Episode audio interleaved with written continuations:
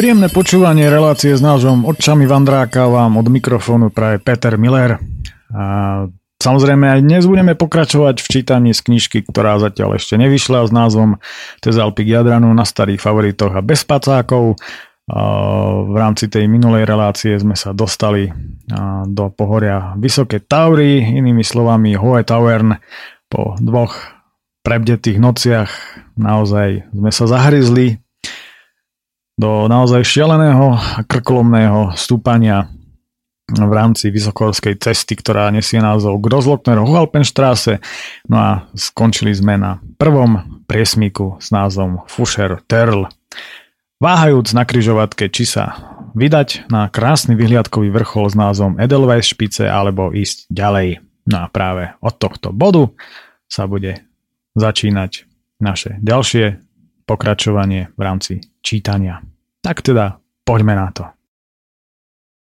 Stojaci na priesmíku Fuscher Törl zvažujeme, či má cenu plýtvať silami na to, aby sme zhora z Edelweißspitze následne aj tak prd videli vzhľadom na veľmi hustú oblačnosť, ktorá zahaluje celý vrchol kol dokola.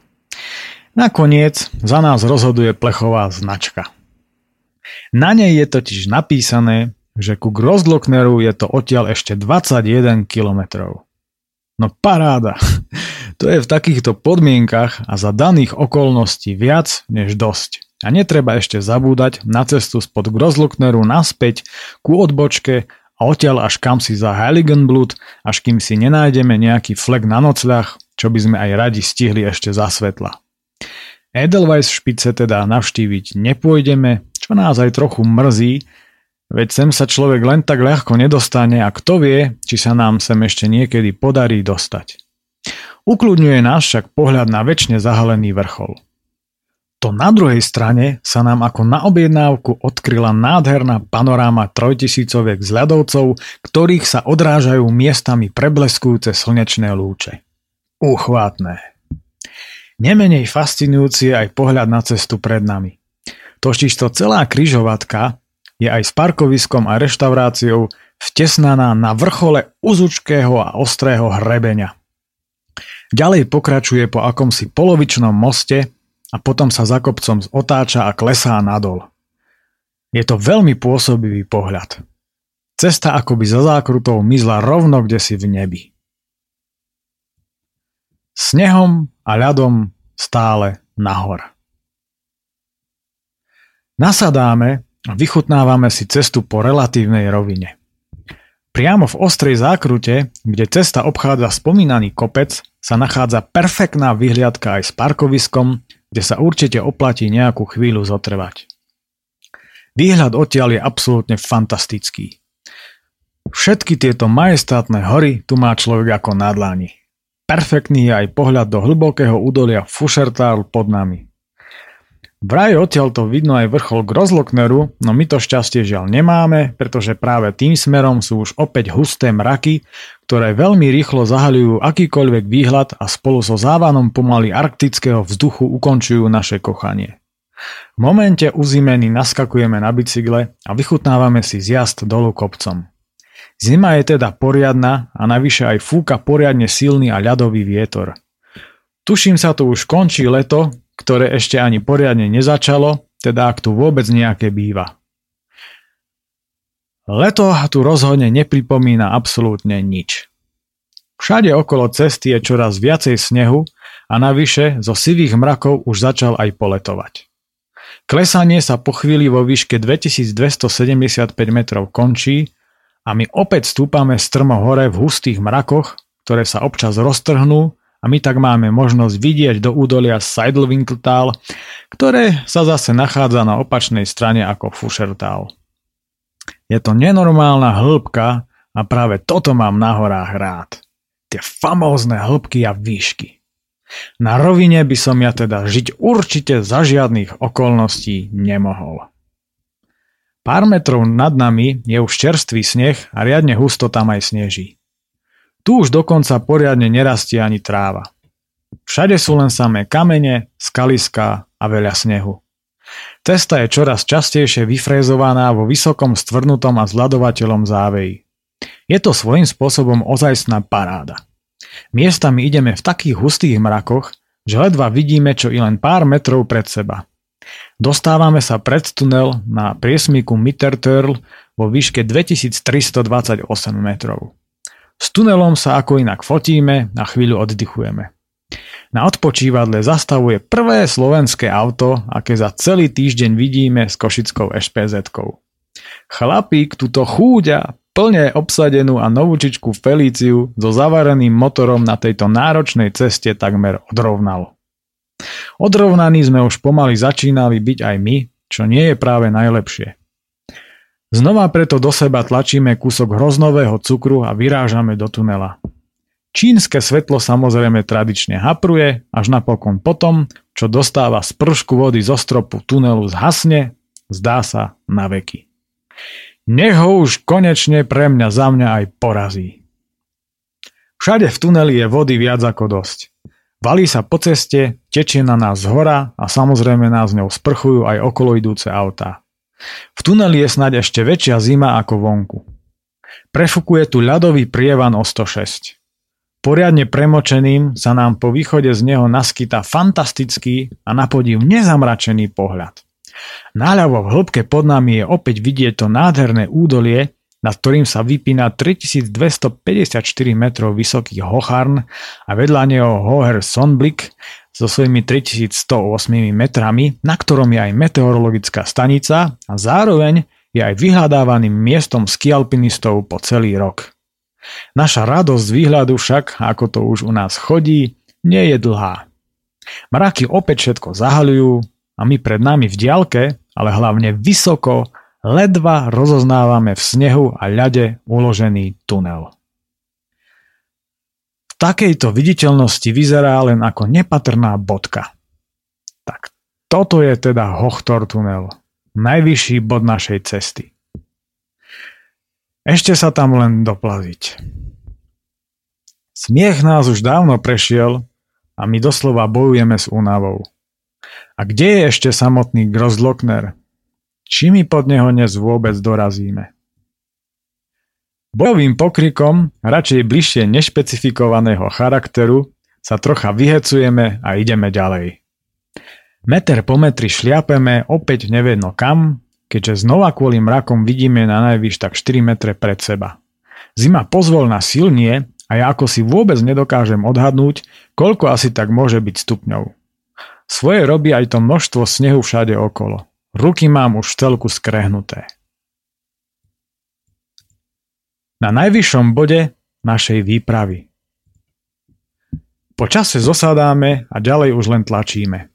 Vo väčšine premočených a na takúto cestu nie príliš vhodných topánkach sa mi na chodidlách robia nepríjemné vodnaté otlaky a plusgiere. Lepšie sa mi preto paradoxne šľape do pedálov ako chodí. Dávame si krátku pauzu a ja hľadám nejaký pre tunajšie prostredie typicky zafarbený kameň, ktorý si mienim zobrať ako suvenír. Po nájdení vhodného, dozolena sfarbeného kandidáta na suvenír sa trochu rozcvičujeme, pretože na bicykli už doslova tuhneme. Rozcvička nás opäť vracia do hry a tak pokračujeme v ceste na na Hochtor. Predbieha nás akýsi autobus a ja s údivom zistujem, že z Fušu až pod Großglockner premáva dokonca klasický linkový autobus. Konečne prichádzame k vrcholovému tunelu. Konečne sa nachádzame na najvyššom bode celej našej supertúr, priesmyku Hochtor vo výške neskutočných 2504 metrov nad morom. Svojho času by som nikdy nebol povedal, že sa raz do takejto výšky dostanem na bicykli po asfaltke. U nás vo Vysokých Tatrách sa dá najvyššie po asfalte dostať na Sliezsky dom do výšky 1670 metrov, alebo potom v Nízkych Tatrách na 1946 metrov vysokú Kráľovú holu, kde je však asfalt iba v poslednej tretine cesty. Je to šialené. Je tu parkovisko, kam bez váhania mierime a dávame si pauzu. Sme poriadne skrehnutí, že sa nám ani nechce navariť si čaj a tak pijeme ľadovú vodu. Sú tu aj akési lavičky, no vôbec nás v tejto chvíli a v tejto fujavici neláka posedieť si na nich. Bicykle si opierame o odpadkové koše a ja si na seba dávam sveter alias posledný kus teplého oblečenia, ktorý mám so sebou a nemám ho na sebe. Nechával som si ho zámerne na zjazd, ktorý nás o chvíľu čaká, keďže v takej rýchlosti telo nebezpečne vychladne a následne aj rýchlo prechladne. Obzeráme sa okolo. Parkuje tu veľká modrá pásová fréza, akú som ešte nevidel. Takéto monštrá tu v máji pred otvorením cesty odstraňujú niekoľko metrové vrstvy snehu. Sú tu o tom aj nejaké informačné tabule, ale pravdu povediac, sme takí uťahaní, že sa nám to akosi ani nechce čítať. Bol by zázrak, keby sme si niečo z toho aj zapamätali. Ešte, že máme tie prospekty z Ferleitenu. Znova začína poletovať sneh a mraky nám žiaľ vytrvalo znemožňujú akýkoľvek výhľad. Vyššie nad tunelom je už súvislá čerstvá snehová pokrývka a okolité hory sú zahalené do hustých snehových mrakov.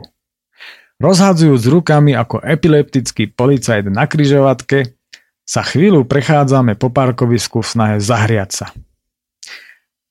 Keď sa v nás trochu rozprúdila krv, presúvame sa aj s bicyklami k portálu tunela.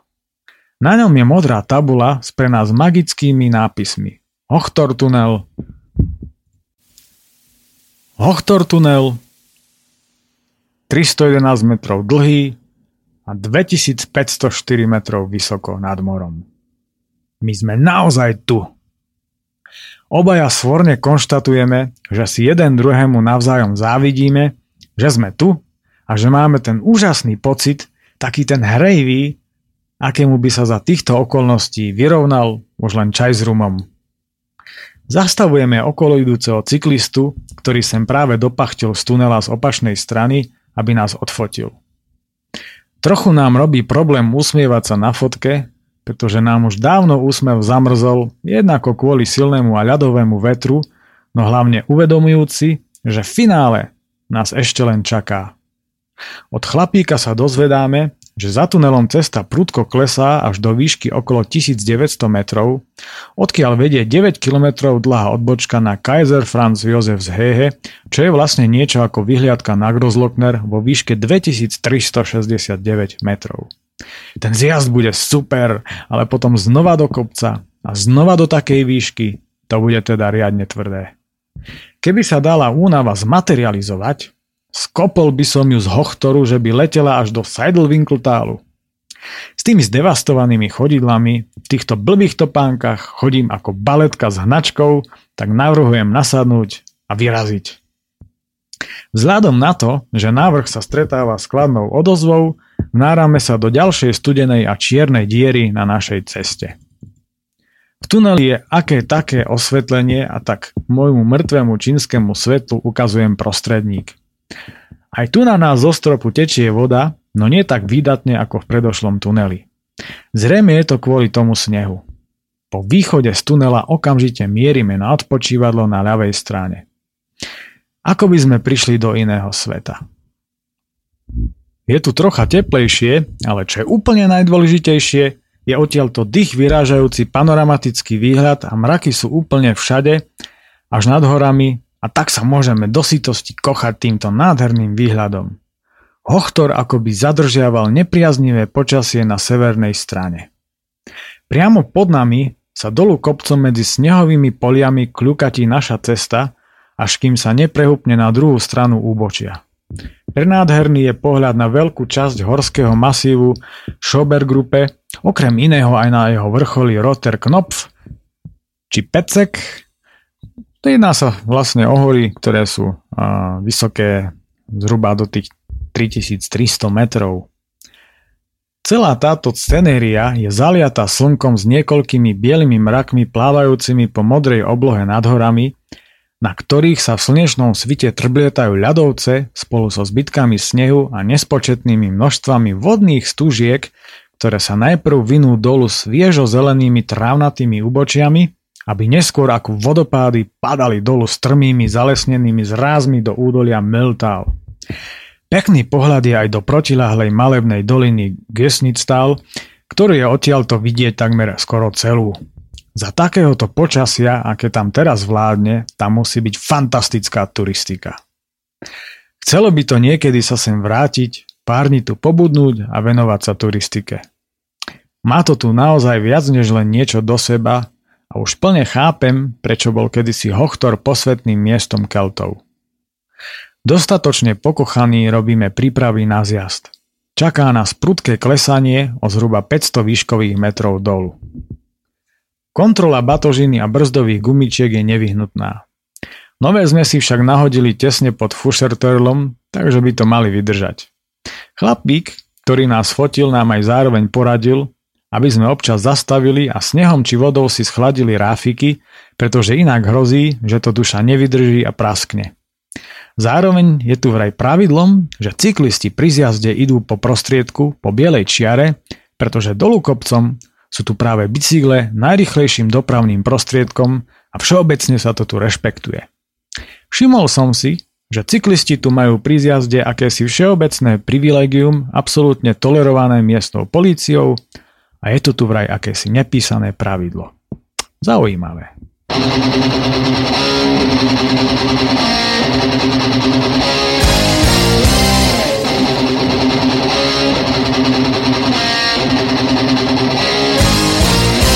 Když se s jednou rozhodnu zvíšet, zbytečný je dlouho rozmýšlet, cesta zpětně už tvořená, je když mi slídí zelená. Teď už je pozdě vystoupit a říkat, jak chci mít svůj klid. Ta úvaha je bezcenná, teď když ti slídí zelená.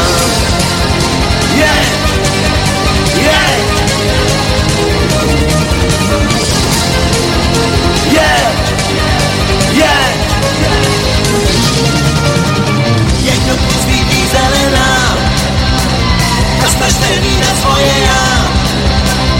Ať vidí ty, co kolem jdou, co nemají nikdy zelenou.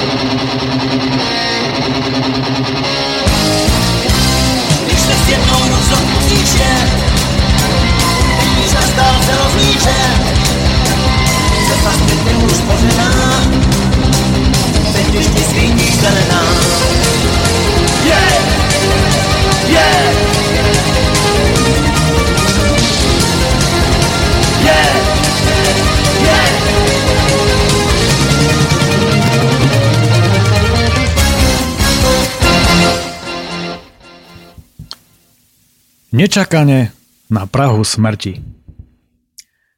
Zakrátko si už plnými dúškami vychutnávame zjazd po bielej čiare dolu kopcom. Je to pre nás síce nezvyk, no keď sústavne predbiehate kolóny aut a motoriek idúcich maximálne povolenou a prísne dodržiavanou 40-kou, zvyknete si rýchlo a radi. Takýto zjazd to je nekonečná paráda. Do každej zákruty je vidieť, keďže tu nie je les, a tak ak práve oproti nič nejde, klopíme to do zákrut ako blázni, zároveň predbiehajúc takmer súvislé kolóny aut. Ísť po prostriedku je, nech sa to zdá akokoľvek divné, za týchto okolností naozaj najbezpečnejšie a aj pochopiteľné. Keby cyklisti jazdili po kraji, komplikovali by plynulosť premávky. S radosťou kvitujem, ako to tu vymysleli, ako aj vzájomnú toleranciu na ceste, ktorá tu vládne a ktorá je pre našinca viac menej sci-fi. Nie vždy sa cesta serpentinami dolu kopcom kľukatí. Sú tu aj poriadne dlhé, rovinaté, avšak strmé úseky, ale vďaka tomu, že cesta vedie po trávnatom úbočí aj veľmi prehľadné úseky, na ktorých sa dá vyvinúť taká rýchlosť, o akej sa nám u nás môže iba snívať. Má to viacero dôvodov, hlavne ten, že u nás sa jednoducho nikde a po takejto superkvalitnej asfaltke bez jedinej, čo i len najmenšej dierky a dolu takýmto trávnatým a prehľadným kopcom proste nezveziete. Na jednom takomto úseku mrknem na tachometer a ten ukazuje strašidelných 80 km v hodine. Rýchlosť je neskutočný fenomén. Určitých ľudí dokáže zvádzať viac, ako na to vyškolená ženská. Užívam si to na plné pecky a vôbec nemyslím na možné nebezpečenstvo. Predo mnou sa ale po dlhočiznej relatívnej rovine zjavuje nepríjemná ostrá ľavotočivá zákruta, preto si až teraz uvedomujem, že by som nemal ísť až tak rýchlo. Brzdím zo všetkých síl a vôbec mi už nie je všetko jedno. Ako si som zabudol, že vďaka tej únave už nemám reálny odhad situácie, ako aj celkovú koncentráciu a že je to len obyčajná ilúzia. Toľko však ešte viem, že idem prirýchlo na to, aby som ju vedel bezpečne vybrať. Na strach v takýchto situáciách nebýva čas, človek sa v pude sebazáchovy inštinktívne snaží z celej sily ubrzdiť to. Zrazu sa však behom zlomku sekundy udialo niečo, na čo na dosmrti nezabudnem. Hlavou mi z ničoho nič prebleskla neobyčajne silná myšlienka na môj predošlý život. Ako keby som mal na chvíľu okno. V zápäti sa stále pri plnom vedomí ocitám v tej škaredej zákrute a v už takmer bezpečnej rýchlosti, snažiac sa zo všetkých síl preniesť váhu na opačnú stranu, ju s námahou ledva vyberám tak, že ma na jej konci vynáša na úplný kraj len nejakých 5 cm od okraja cesty, ktorá je ako inak, po celý čas bez zábradlia. Zbadajúc tú hĺbku podo mnou, ma až zamrazilo. Uvedomujem si, že som mal práve obrovské šťastie, pretože oproti nešlo nič, akoby zázrakom ani za mnou nie. Okamžite sa snažím zastaviť, aby som to predýchal. Prudko brzdím a dlhá kolóna, ktorú som pred chvíľou predbiehal, akurát prechádza popri mne. V zápätí okolo mňa, prechádzajúc túto kolónu, prefrčal rýchlosťou blesku Oliver. Po asi 200 metroch konečne stojím a zarazene pozerám kam si do neznáma, snažiac sa pochopiť, čo sa mi to vlastne stalo, ale hlavne mohlo stať. Až teraz ma po chrbte oblial skutočný mráz, že zima na severnej strane Hochtoru sa môže skryť. Nevyspatá a osprostená hlava však neposkytuje veľa priestoru pre premýšľanie. No dobre viem, že toto som ešte v živote nezažil a že som úplne nezmyselne riskoval svoj život. Preto som si zaumienil, že už budem dávať poriadny pozor a že už nepôjdem tak rýchlo.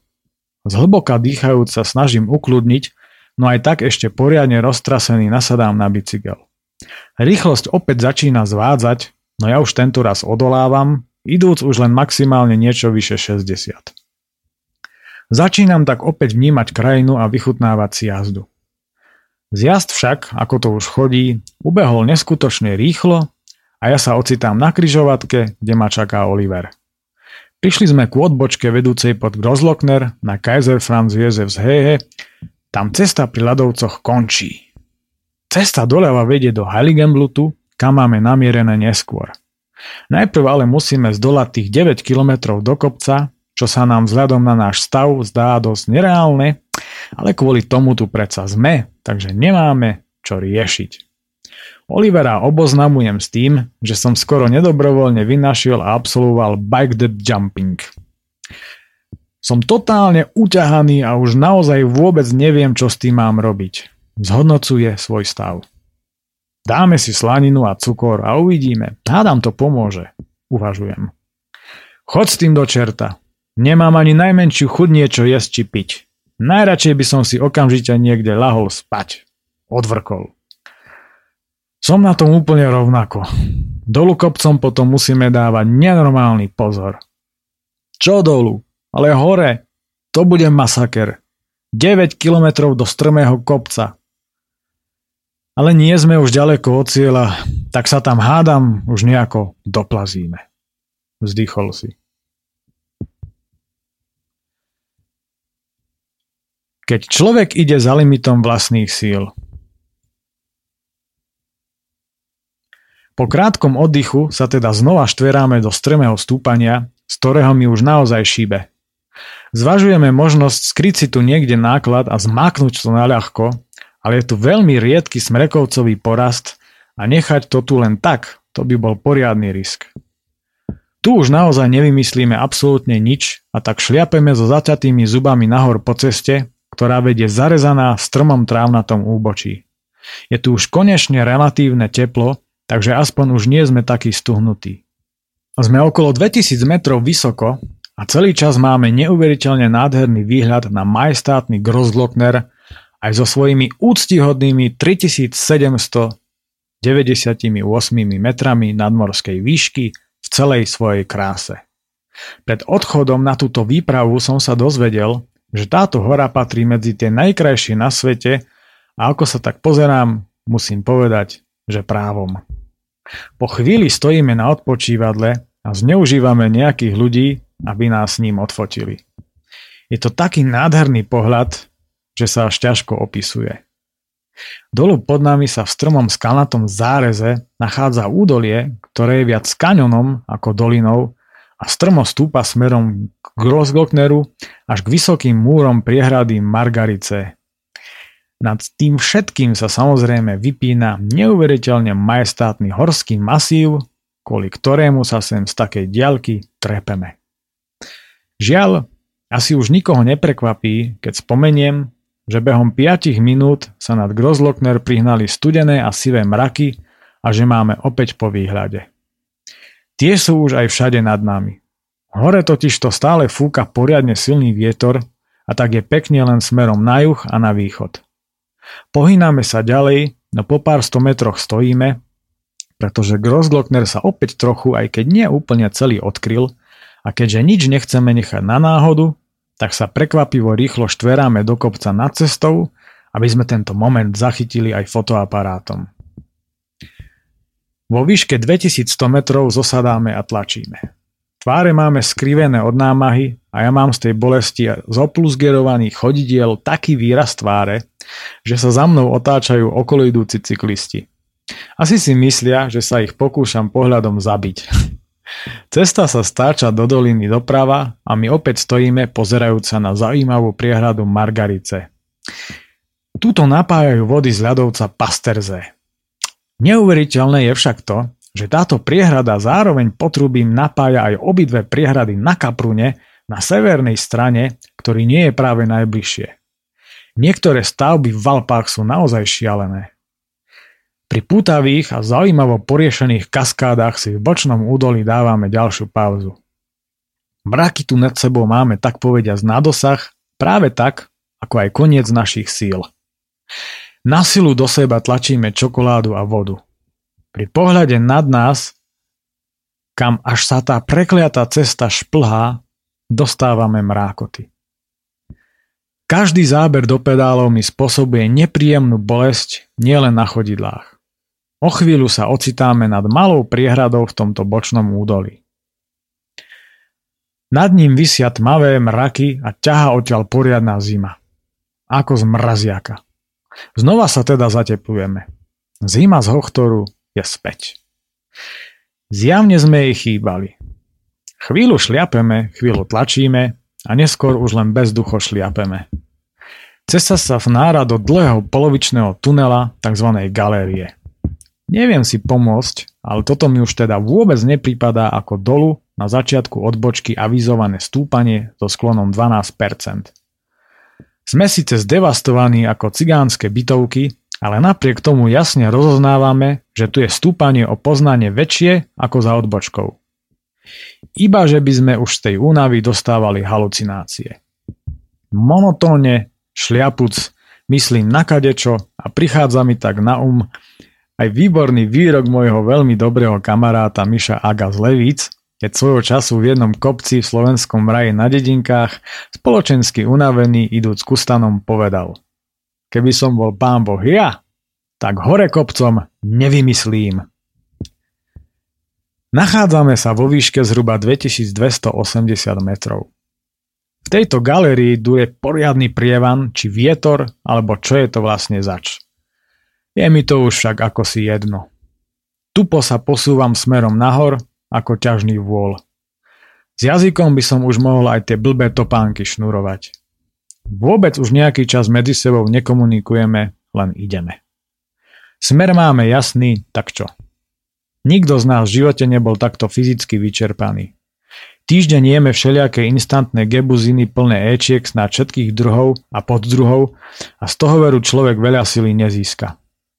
Ešte, že aspoň máme kus slaniny, ktorú sme ale načali až dnes. Tak veľa jej pre dvoch totiž zase nie je.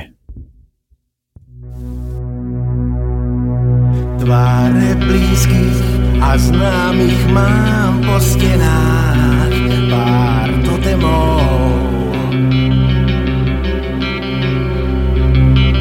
Dávnu pieseň, kde zhrá mi tvár stratená tam pod zemou. Keď sa blíži biela smrť a mier sa kýve v kolenách, táto dávna pieseň znie a vie, čo pre mňa znamená. Znamená dávnu pieseň mi hráva, kým ty spíš, mám s kytarou. Dávna pieseň je správa s vámu a kríz a požiarou.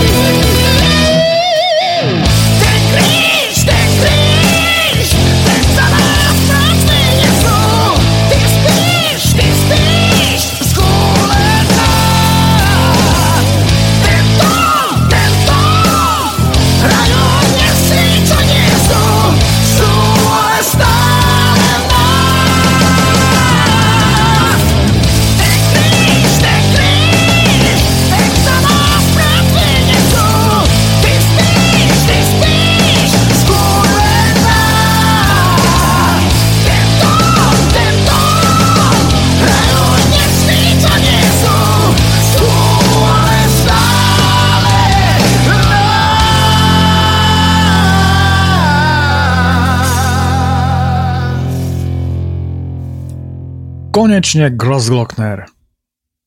Vychádzame z galérie, naľavo je akési parkovisko s vyhliadkou a mraveniskom ľudí. My však už absolútne strojovo pokračujeme ďalej. Vnímam už len svoj dých, okrajovú bielu čiaru na ceste a ako tak periférne aj pohyb na ceste okolo mňa. Nadobudám pocit, ako by už cesta, stačajúca doprava, prestala stúpať. Zaostrujem pred seba a nemôžem uveriť vlastným očiam. Posledná zákruta a konečne pred sebou vidím Kaiser Franz Josefs Höhe, alebo skôr v mojom vlastnom preklade koniec našich dnešných útrap. Od únavy som zreval ako divá sviňa a mierim neochvejne, prd, chvejem sa ako húspenina, k cieľu. Sú tu neuveriteľné davy ľudí, aut, motoriek, sidecar, trojkoliek, autobusov, mikrobusov, makrobusov a podobnej bzučiacej a hučiacej havede, až mi to tu pripomína to množstvo komárov pri Viedni. Hučí to tu ako v úli. Takisto aj veľkosť parkoviska je neuveriteľná, ba na takéto vysokohorské pomery až ohromujúca. Pripomína mi to skôr akúsi bizarnú vysokohorskú fabriku na turistický ruch. Striaslo ma. Posledné zvyšky síl nám ešte dovolujú prechádzať tým davom, ktorý sa pred nami uhýba, vidiac, že už definitívne melieme z posledného. Rozhľadám sa okolo a musím sa v duchu pousmiať. Ten dav ľudí, z ktorých nám dokonca aj po niektorí tlieskajú či pískajú na nás, mi zčasti prípadá, ako keby som práve zdolával posledné metre Tour de France niekde na Galibieri či Turmalete. Neuveriteľné. Toto som ešte nezažil. Povzbudivé pokriky a všetká tá pozornosť okolo idúcich či okolostojacich, najmä však cyklistov, ma doslova zaskakuje. Neviem si to vysvetliť. Snáď len tak, že za celý deň sme nestretli nikoho, kto by sa sem trepal naťažko, a tak možno tam je pes zakopaný, alebo je to aj tým, že nás videli po ceste sem. Neviem. No počase sme sa dozvedeli, že toto je v Alpách bežné. Mierime k lavičkám pod akýmisi vlajkami, kde sa pri jednej z nich doslova zvezieme z bicyklov rovno na zem. Ako keby samotný Großglockner chcel, aby sme sa mu poklonili. Mnohí nás už proste prestali poslúchať. Chvíľu nevnímam, no po pár sekundách registrujem hlučik ľudí, ktorí stojí pri nás. Vstávam a ochotne mi pomáhajú s bicyklom, potľapkajúc ma po chrbte. Úžasní ľudia. Oliver stále leží na zemi a olieva si vodou tvár a evidentne si to vychutnáva. Zaujímalo by ma, koľko litrov potu sme asi tak za ten týždeň vypotili, než sme sa sem dostali. Iste by to bolo zaujímavé číslo. Pravdu povediac, počas dnešného dňa som mal nemalé obavy z toho, či to vôbec po tých dvoch prebdených nociach zvládneme. No teraz som z nás príjemne prekvapený a viem, že keď sme za takýchto nepriaznivých okolností toto dokázali, dokážeme už snáď hocičo. Konečne sme tu, vo výške 2369 metrov na veľkej vyhliadke na Großglockner. Na mieste, o ktorom sme snívali celý rok. Počas školského vyučovania, cez prestávky, pred spaním, pri ceste vlakom z Košic domov, na vandroch, proste všade. Tak sme to do čerta dokázali. Tľapli sme si a od únavy a lenivosti sedíme na lavičkách a nechce sa nám ani len pohnúť. Pozeráme nad seba a na majestátny Großglockner, v preklade Veľký zvonár, najvyšší vrchol pohoria Hohe Tauern a rakúskych Alp, ktorý sa tu týči v celej svojej kráse aj so svojimi pre nás závratnými 3798 metrami. Táto nádherná hora sa vlastne skladá z dvoch k sebe tesne zomknutých vrcholov. Jeden sa volá Klein Glockner a meria len o nejakých zhruba 15 metrov menej ako samotný Großglockner.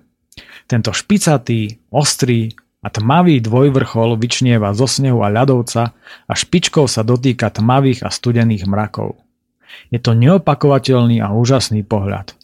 Dolu pod nami teče v širokánskom koryte dlhý ľadovec Pasterze, ktorý teče sprava zo štítu Johannesberg. Tento 3460 metrov vysoký vrchol mi tvarom silno pripomína veľkú svišťovku u nás doma, akurát že táto, na pohľad trojuholníkovitá alpská svišťovka, je kompletne celá pokrytá ľadovcom, ktorý tečie popod nás smerom k ľadovcovému jazierku nad priehradou Margarice. Na celú túto scenériu sa jednoducho nedá vynadívať. Tak, ako ma nikdy neomrzí pohľad na Lomnický štít, tak aj tu by som sa vedel donekonečna kochať. Ten obrovský priestor a tie výšky a pohľady okolo nás, to všetko je priam magické, že ako si začínam pociťovať, že zo mňa tá smrteľná úňava trochu opadáva.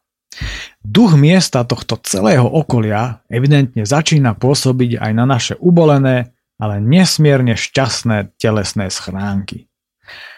Ako si už rezignovane prijímame údel osudu v podobe z dnešného dňa už dôverne známeho scenára. Spoza nás, smerom od Fuscher Törlu, sa na Großglockner už nejaký ten čas valia husté, sivé mračná. Tie sa o Großglockner, ktorých nepúšťa ďalej, ako by zakliesnili, a v momente tak ukončujú akékoľvek divadlo nad nami a časom aj pod nami. Mraky napokon akoby zliezli dolu strmým úbočím až k nám a my sa tak opäť ocitáme v oblaku studenej pary s mizernou viditeľnosťou. Ako som už raz spomenul, už od rána mám pocit, ako by sa s nami hory doslova hrali a vraveli. Pozri sa, takýto som vysoký, takto vyzerám, dobre si ma obzri, poriadne si ma zapamätaj, lebo viacej sa ti už v živote neukážem. A v zápätí sa opäť halia do svojho studeného rúcha z hmly a tmavých oblakov. A toto sú práve tie nádherné životné okamihy, trvajúce len pár minút či sekúnd, keď silou mocou chcete, aby trvali večne. No aj napriek ich mizivo krátkej minutáži si už budete na dosmrti aj po rokoch pamätať stále tak, ako keby ste ich zažili práve pred chvíľkou. Chvíľu debatíme o tom, ako sme na tom ešte so silami, pretože ešte musíme myslieť na cestu naspäť a obidvaja sa zhodujeme, že táto neuveriteľne silná duševná eufória z práve dosiahnutého má na nás akoby zázračné účinky. Cesta späť by teda zjavne nemala byť problém, najmä keď vieme, že to pôjde stále dolu z kopca a prevýšenie, či skôr preníženie, bude činiť až okolo 1300 výškových metrov až niekam za Heiligenblut, čo nám spôsobuje ďalšiu radosť. Zrazu si uvedomujeme, že sme si to tu vôbec neodfotili. Nikoho z nás to po príchode v rámci tej vyčerpanosti ani len nenapadlo. Rozhodujeme sa preto ešte chvíľu počkať. Dávno už nesedíme na lavičkách, ale stepujeme pri bicykloch trasúca od zimy. Musím podotknúť, že mne sa stepuje veľmi zle, pretože tie krvavé plusgiere na chodidlách bolia ako fras. Obliekame na seba všetko možné, čo nás časom príjemne zohrieva, no väčšine tento stav netrvá. Únava jednoducho znásobuje zimu. Žiaľ, absolútne nič ani po dlhšej chvíli nenasvedčuje tomu, že sa tu ešte vyčasí. Ešte, že sme si Großglockner pofotili počas cesty sem. Mrzí nás to však poriadne. Viditeľnosť je len pár metrov a nám sa čoraz viacej žiada nakopnúť to a byť už niekde v teple vyvalený kdesi na lúke a popíjať to vínko, ktoré so sebou celý čas vláčime. Oliverové hrádky so smrťou, alebo ako sa z cyklistu buldozer stal. No nič, je čas ísť, lebo aj čas už je dosť pokročilý a my si ešte po megadlhom zjazde musíme nájsť miesto na nocľah. Ešte nevyhnutná kontrola pripevnenia tašiek a všetkých vecí a môžeme vyraziť.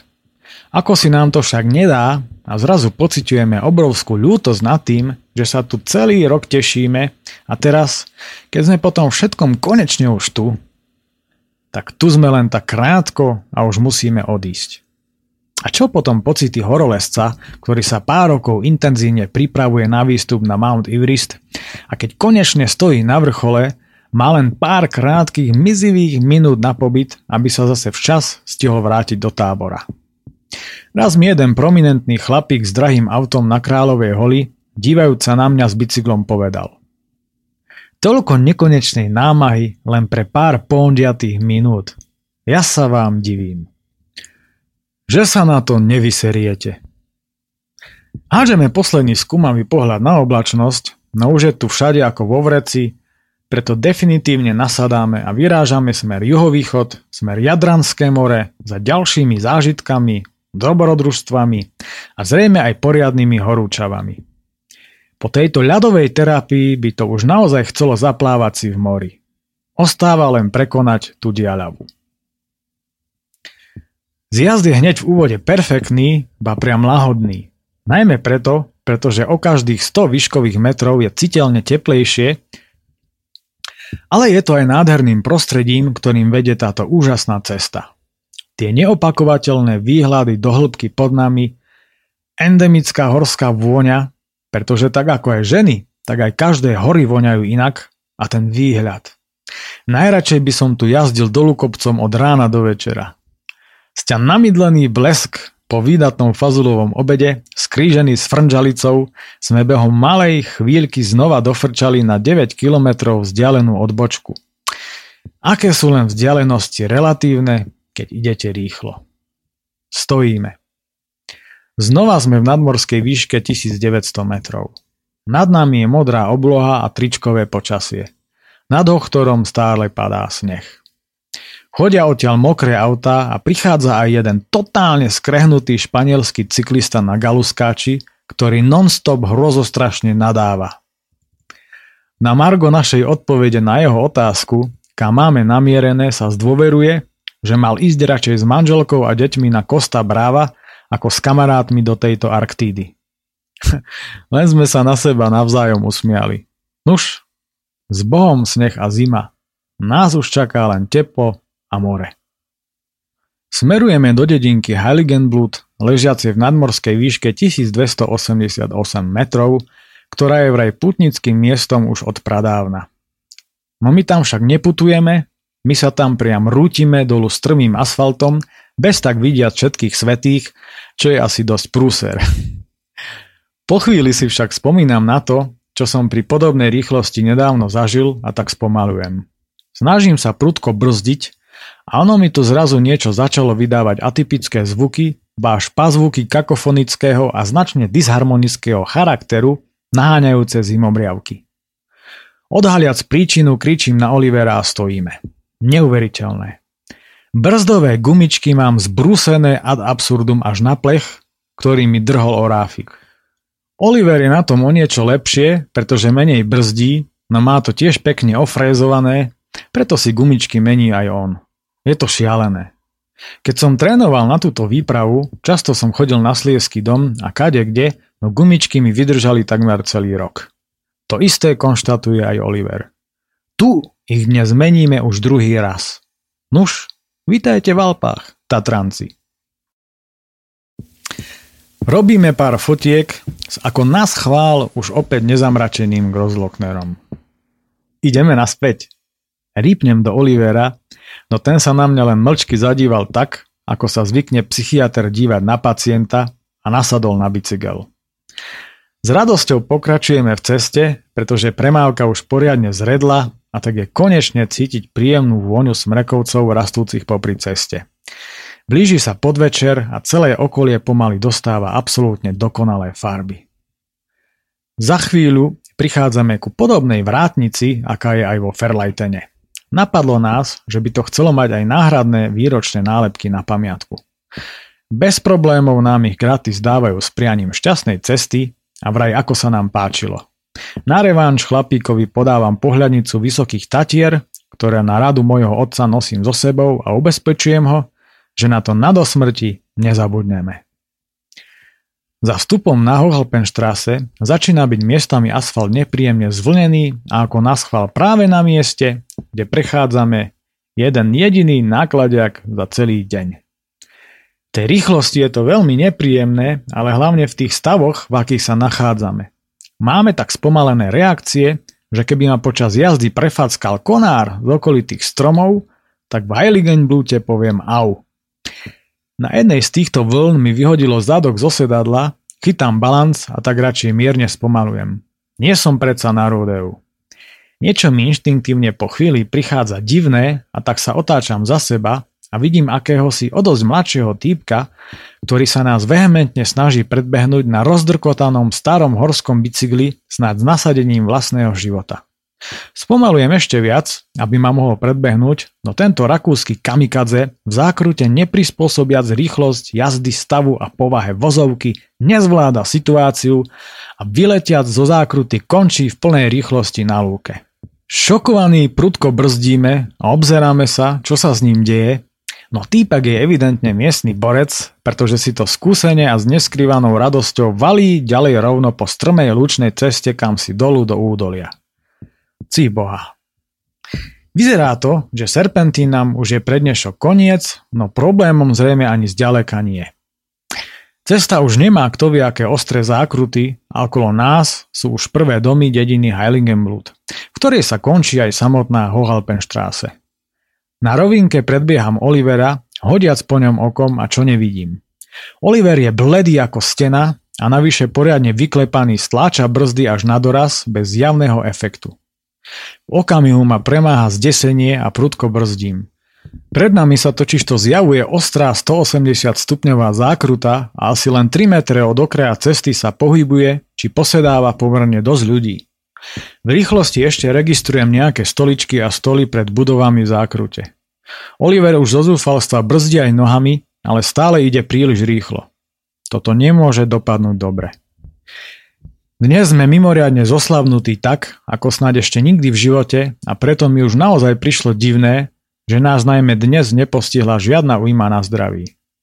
Oliver už z diaľky kričal, v šoku samozrejme po slovensky, na ľudí, aby sa radšej pakovali kade ľahšie, no až teraz začínajú kolektívne skákať zo stoličiek a bežať preč. Snažím sa predstaviť si, ako asi takáto prekerná situácia vyzerá z ich uhla pohľadu, keď ich zrazu v kľude posedávajúc z večernej letargie vytrhne cyklista rútiaci sa na nich veľkou rýchlosťou a zúfalo kričiaci niečo v pre nich nezrozumiteľnej reči. Zrazu Oliver začína prudko spomaľovať a v zápätí ma ovial zatuchnutý gumový zápach. Neklamné znamenie toho, že buď dostal defekt, alebo mu roztrhlo plášť. Nech už sa mu stalo čokoľvek, pozitívne to ovplyvnilo nebezpečnú rýchlosť, ktorou sa rútil na Heiligenblut a tak je už viac ako pravdepodobné, že toto staré pútnické miesto tu bude neporušene stáť aj naďalej. V zlomku sekundy bez váhania mierí na cestu odbočujúcu zo zákruty smerom ku kostolu doprava, ktorá našťastie mierne stúpa do svahu. Na ceste sa ešte stále nebezpečne pohybuje veľa ľudí. Oliver už ale v zápätí s poriadnym rachotom úspešne likviduje plastové stoly a stoličky na ľavom okraji cesty pod stromami a padá z bicykla. Z tohto nadmieru nepríjemného pohľadu sa mi až zahmlieva pred očami. Okamžite skáčem z bicykla a bežím rovno k nemu. Okolo sa v momente formuje hlúčik ľudí pripravených okamžite pomôcť a niekto niečo hovorí o sanitke. Oliver bez slova leží na matičke zemi celý od krvi a zatína zuby. Strašne mi odľahlo, že žije, pretože ten pád vôbec nevyzeral dobre. Po uistení sa, že našťastie akoby zázrakom nemá nič zlomené, mu pomáham na nohy. Má poriadne odreniny na ľavej ruke a pravej nohe, ktoré aj značne krvácajú. Okolo stojaci nám ochotne pomáhajú s bicyklom a stoličkami, ktoré sa teraz povaľujú všade naokolo. Najprv však pomáham Oliverovi s ošetrením odrenín. Dezinfekčný sprej a obvezy sú v plnom nasadení a tak je cyklistický kamikadze za chvíľu ako tak v poriadku až na od nárazov ubolené telo. Prekliaté stoly! Hromží zatínajú zuby. Čo tu robia tie pohondiaté stoly? Práve na tomto jedinom kúsku. To bol teda nápad. Dočertaj s nimi. Jeden starší pán sa uprene a ustarostene díva na Olivera a znova sa pýta, či naozaj netreba volať sanitku, keď tak strašne nadáva. Vďaka, nerobte si starosti. Všetko je zdá sa v poriadku, vraví mu. Ten len nepublikovateľne nadáva na tie stoly so stoličkami, až sa kostol otriasa v základoch. Aha, povedal pomalý chlapík, no skúmavý pohľad z nás nespúšťa. Keď už je všetko na svojom mieste, pracujeme sa s bicyklami kadiaľ ľahšie pod mladé stromčeky na lavičku po ľavej strane ulice. Stále sme stredobodom pozornosti okolia, niekto si nás dokonca opäť fotí. Znova sa tak nechtiac ocitáme v rodinnom albume tunajších turistov. Oliver teraz vyzerá ako odfláknutá piatočná robota pred fajrontom pri balzamovaní múmií pred 1000 ročiami v Egypte. Má totižto na sebe drvivú väčšinu všetkých obväzov, ktoré máme so sebou. Tak, vážení ľudia, počúvajúci túto reláciu, vedzte, že sme dospeli k jej záveru. Ináč ešte spomeniem kontakt na túto reláciu, ktorý znie ociprirody@gmail.com. Oci prírody, samozrejme, bez mekčenia sa to píše. Budeme sa počuť opäť v ďalšom pokračovaní, ktoré ale zrejme bude až po tej dlhšej prestávke kvôli môjmu chatárčeniu vo Veľkej Fatre. Takže potom sa znova dáme do pokračovania tejto relácie a plynulo budeme pokračovať ďalej až do konca, aby potom znova sme mohli zase začať s inou témou v rámci tejto relácie s názvom Očami vandráka. Nuž teda, vážení, majte sa krásne, prajem vám veľa dobrodružstiev a nádherných zážitkov na rôznych akciách, výpravách, túrach a pobytoch v horách a v prírode. Od mikrofónu sa s vami lúči Peter Miller, majte sa pekne a do počutia.